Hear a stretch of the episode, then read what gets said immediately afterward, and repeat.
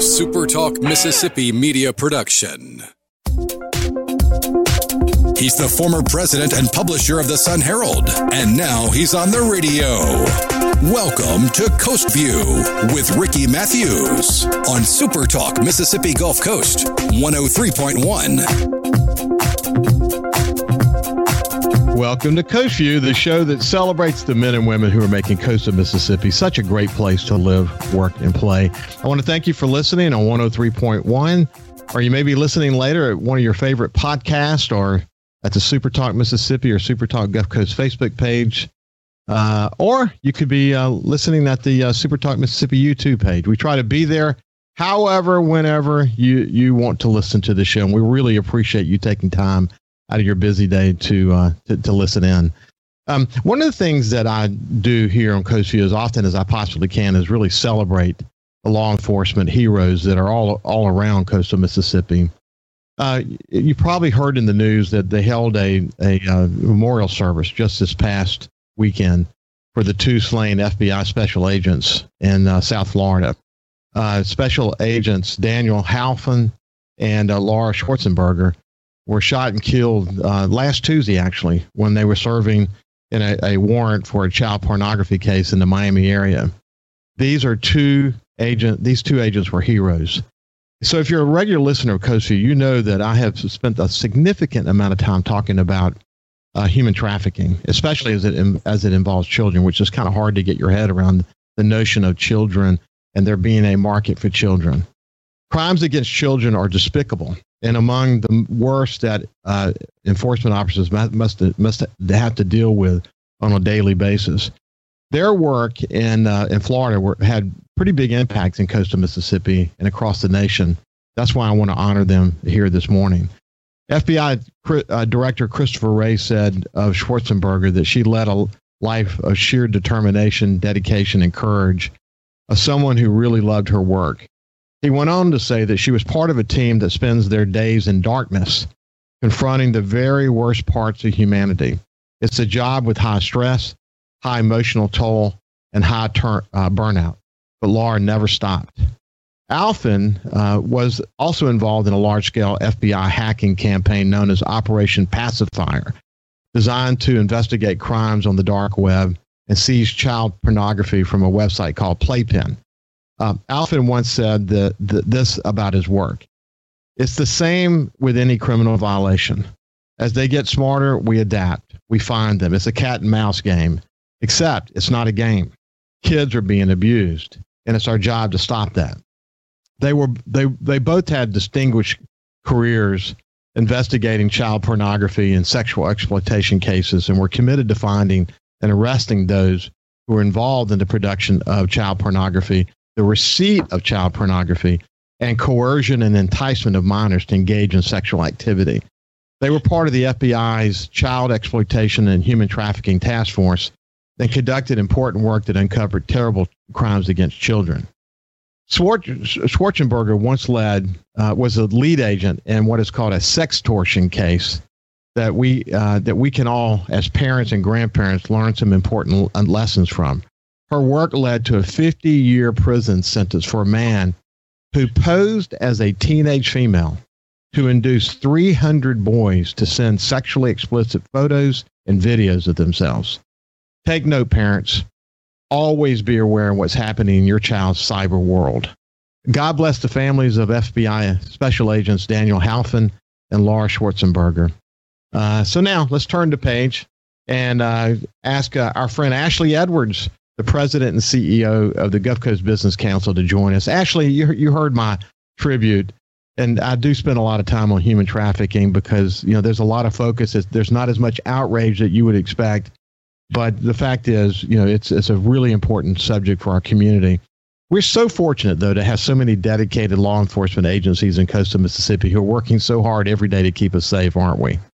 Absolutely. You know, I, I come from a law enforcement family. My father was a career law enforcement officer, retired after thirty years. And, uh, you know, I, I saw firsthand the toll it takes uh, on their lives. I mean, law enforcement officers, They, they live this. Uh, it, there's no there's no getting off from work. This is part of their lives uh, every day. It becomes part of their families' lives. And they really are on the front lines against the evil uh, that exists in our society. So I, I heard the story that you referenced. It's a uh, it's it's a very tragic story, but uh, you know, thank God we have these men and women who are so selfless uh, and are willing to to put them their lives on the line uh, to protect all of us. It, it really is a it really is an amazing thing, and um, you know, thank God for all of them.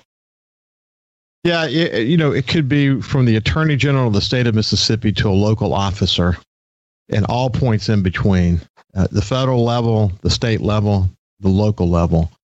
There are so many, many activities that go on on a daily basis. Um, you know, there are investigations that are taking place. They're just, you know, patrolmen out, you know, trying to keep our streets safe. But it's so easy to take them for granted. I mean, they, because they just, you know, you don't, you don't really see them until you need them, or until someone else needs them, or are they, you know, they're in, in, in, you know, coming out of the woodwork to uh, to to arrest someone who's doing some bad. But man, we're so fortunate, and uh, you know, again, here on Coast View, we're gonna we're gonna celebrate law enforcement every chance we get. You, uh, it's been a while since we talked on Coast View. How have you been? I've been doing well. Happy New Year to you. I think the last time we talked was right around the New Year, so uh, it has been a while now. Well, you know, uh, here we are. We flipped the cam, uh, the the calendar, but the the uh, pandemic continues, and uh, all by all measures, if you look at the number of people that have been vaccinated with the second uh, shot, about two percent of the total population of America, and us needing to get to like seventy-five to eighty percent to get to herd humi- uh, uh, immunity, we're going to be in this mode probably through the end of this year, unfortunately. But the good news is, we've learned to operate in this environment, and as long as businesses continue to pay attention and uh, we stay focused on the healthcare profession and and and the and the uh, pressures that are on them at any given time, you know, we've found a way to kind of ma- navigate through this. It's not the best scenario, but it's it you know we're as as we've talked about so many times, we're resilient here in coastal Mississippi. We sort of you know know how to take the cards that are dealt us. As a result of our incredible resiliency and adaptation and innovation, we've been able to limit the economic impact. But but we're going to be in this mode for a while, aren't we? Yeah, I think so. Unfortunately, you know, it's it's not uh, we don't see the light at the end of the tunnel just quite yet. But uh, you know, there's lots of good news that abounds. Um, case counts are going down across the country. Uh, you know, we're certainly seeing that in Mississippi. I was actually just last night. I was actually looking at some data.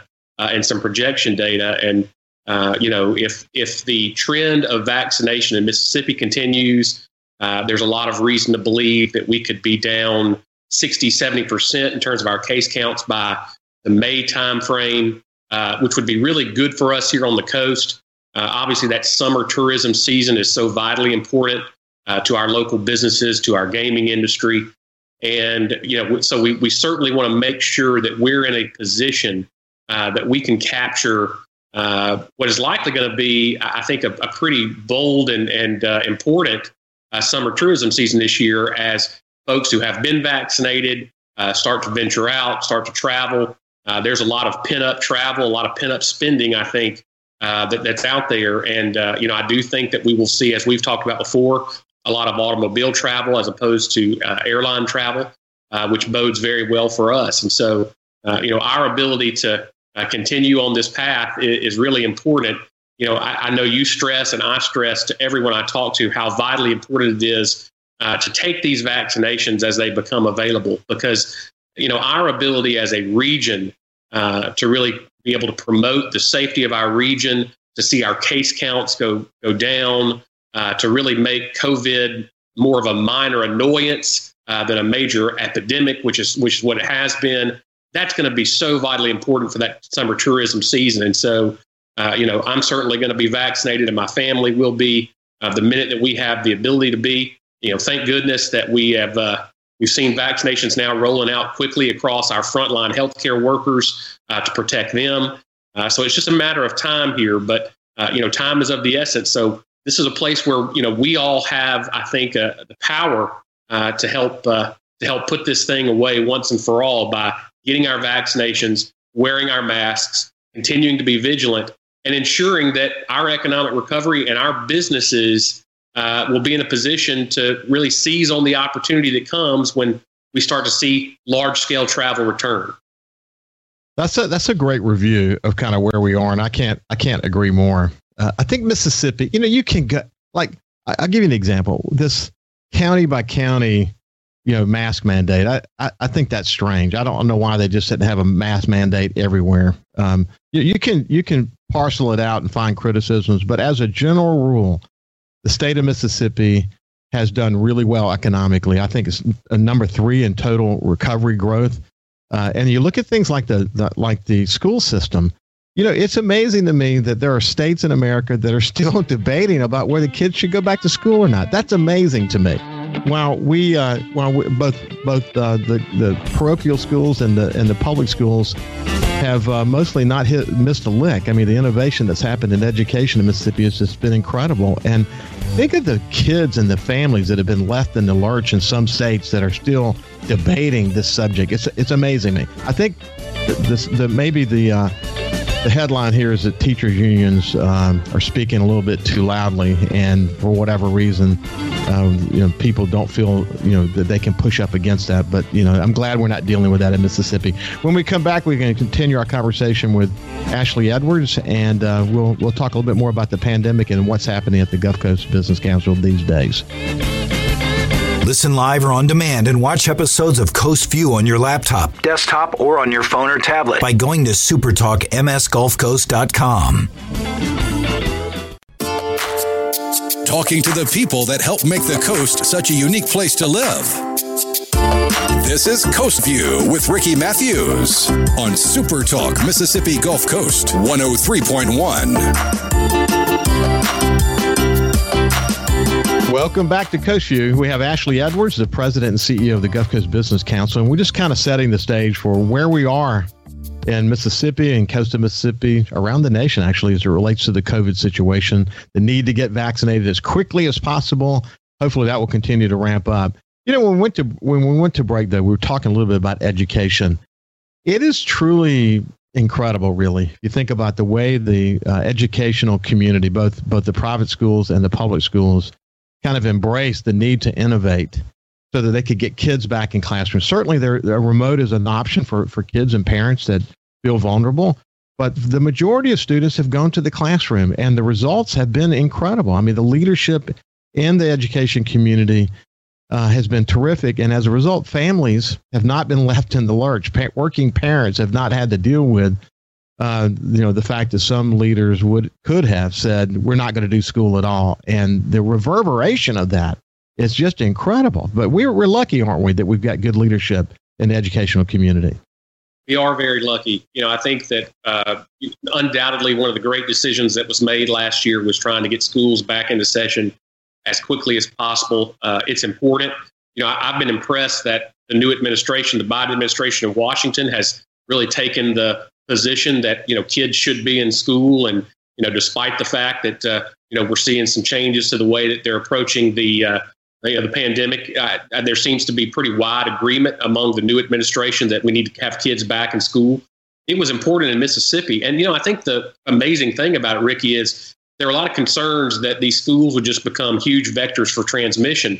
And the data does not bear that out. What we've seen is that schools were able to reopen safely. Uh, you know, most of them have had uh, masks in place and all sorts of protective measures in place. Masks do work. I'm sure there are probably some listeners that you have that don't agree with that, but uh, let's just be let's be pragmatic and honest. Masks work, uh, and they've worked in schools, and we've been able to do it successfully. So I think Mississippi, you know, once again has set a great model uh, for the rest of the country and how you can continue to go through life uh, and do the things that are really important, and not just important for the you know, for the parents that have to go to work and have jobs and keep the economy going, but, you know, so vitally important for the kids. Um, you know, I, my daughter, for one, you know, she's had, there's been a couple of times when they've had kids in her class that have been COVID positive, and she's had to be out for a week uh, in quarantine. And, you know, she can't stand it. She wants to get back to school so badly. Uh, and kids need to be in school. There's no doubt it has a, it plays a tremendous role in their development. Uh, tremendous societal role, and I think we've done it right here in Mississippi.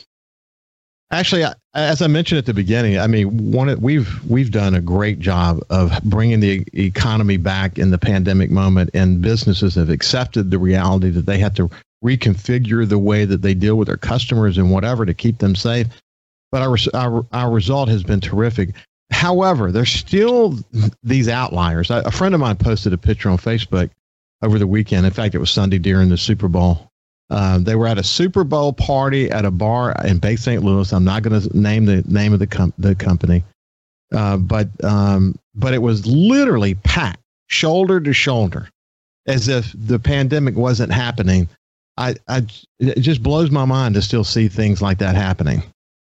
Well, it, what what really concerns me about it, Ricky, and I, I see it too, and it just, you know, I, I wish that people understood the cost that's associated with what they're doing. Um, you know, when you have these events where the spread happens, uh, for every day that we continue to see, uh, you know, lockdowns in place, for every day that we continue to see mandates in place, uh, you know, we could be we could be getting rid of this sooner if we would all just take a few weeks and sacrifice some things like not going to Super Bowl parties, uh, you know, not going to Mardi Gras parties. I mean, the number of Mardi Gras balls and parties, to me, Um, it just, it, you know, t- to me, that's just ridiculous. And, you know, and I know that some people feel very strongly about wanting to do that, uh, but it's not worth it because, you know, uh, for a night of fun to, to think that the livelihoods of our small businesses could be impacted for weeks or months. Additionally, it, it just doesn't make any sense to me. And so from that perspective, I think this is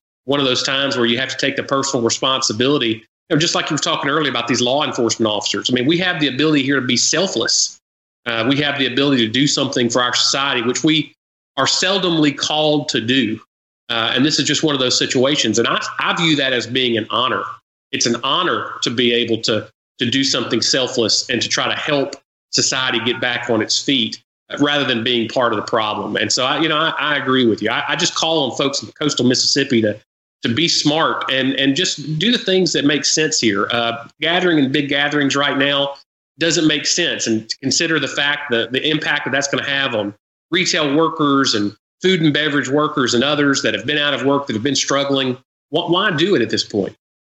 Yeah. I, the good news again, though, is the vast majority of businesses have adapted extraordinarily well, and they're, they're being ex- extremely focused on keeping people safe. And the vast majority of citizens of coastal Mississippi, you know, I went into a Walmart the other day, not a single person in the place ha- Uh, was wearing no no face mask. You know, everyone was wearing a face mask. So since we met last, you have a new leadership group. The board's about the same, but w- William Yates Junior now is the pr- uh, chairman of the board, and you've got some other leaders that have that have uh, come into uh, fruition. Tell me, tell me about you know what's been going on there. Absolutely. So you know we have a we have sort of a two year leadership cycle at the Gulf Coast Business Council, in which we have our, our chairman serves a two year term. And Uh, of course, you know, John Harrison was was our chairman uh, for two years, followed up by Anthony Wilson of Mississippi Power. Anthony had a great two-year stint, uh, you know, really led on a number of issues. And uh, and so Anthony's uh, chairmanship ended back in uh, in the beginning of January. And now we have William Yates of Yates Construction. William is a tremendous leader, uh, well known not only across the, the state of Mississippi, but really across the country. Uh, you know, he was a former chair of the Mississippi Economic Council, did some really great things there. Uh, and William has come in with a great deal of energy. And so what we've really done uh, over this past month or so of William's uh, chairmanship is we have really focused on reaching out to business leaders across the community and, and having discussions with them about what their goals are. Uh, specifically, how can the Gulf Coast Business Council uh, put into its program of work The, the pieces that ultimately will lead to the outcomes that they want to see in coastal Mississippi. And it's such a great time for this sort of planning process uh, because what we really see here is all this new opportunity that's going to come on the backside of covid nineteen. You and I have talked a lot about how uh, the world is changing, the economy's changing as a result of this. And that's going to lead to opportunities for those that are proactive and those that want to get out in front of it. And so the Gulf Coast Business Council really wants to be uh, on the front end of that. I think that Uh, I think what you will see over the course of the next couple of years with William Yates is is some bold leadership. Uh, I think that you will see us weigh into some big issues in our state uh, and really be kind of unafraid to lead. I think that that is a great way to describe William. Uh, very much unafraid to lead, very guided by doing the right thing, uh, whether it's popular or not, uh, and making sure that we see the outcomes we need to see. And I think you've got him coming up on your show later this week. I'm sure he'll talk more about that, but I'm really excited about William's leadership and about uh, the things that we'll be able to do over the next couple of years as we start to work to implement uh, these plans we're putting into place now. Well, we've talked about it on the show, you know, virtually every day, that the the role that leadership plays in coastal Mississippi at every level, you know, whether it's private sector or in, in an organization like the Coast Business Council, the chambers, or nonprofit community.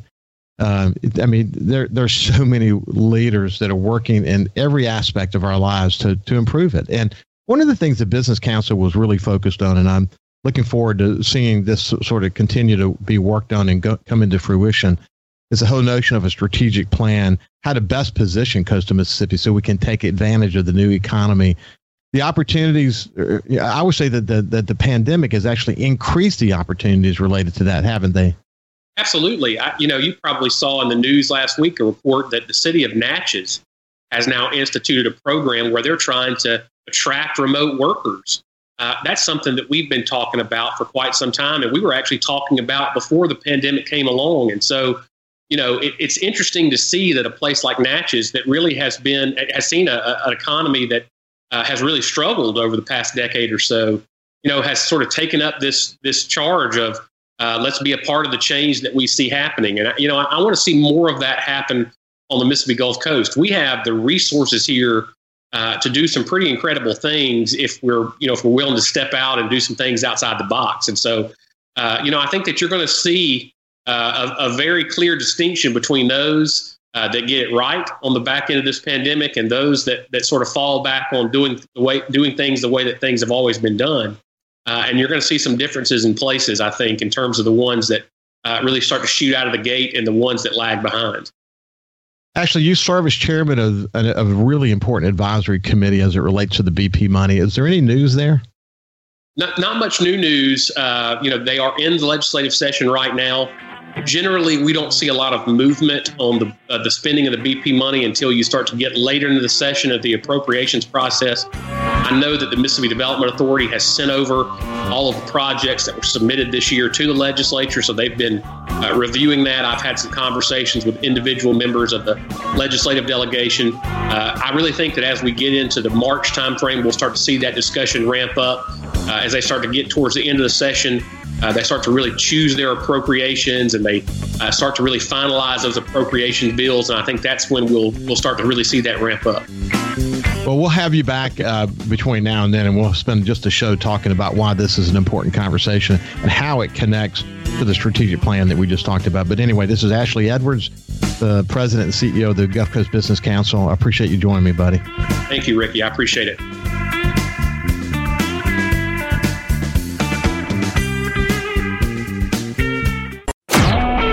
A SuperTalk Mississippi Media Production.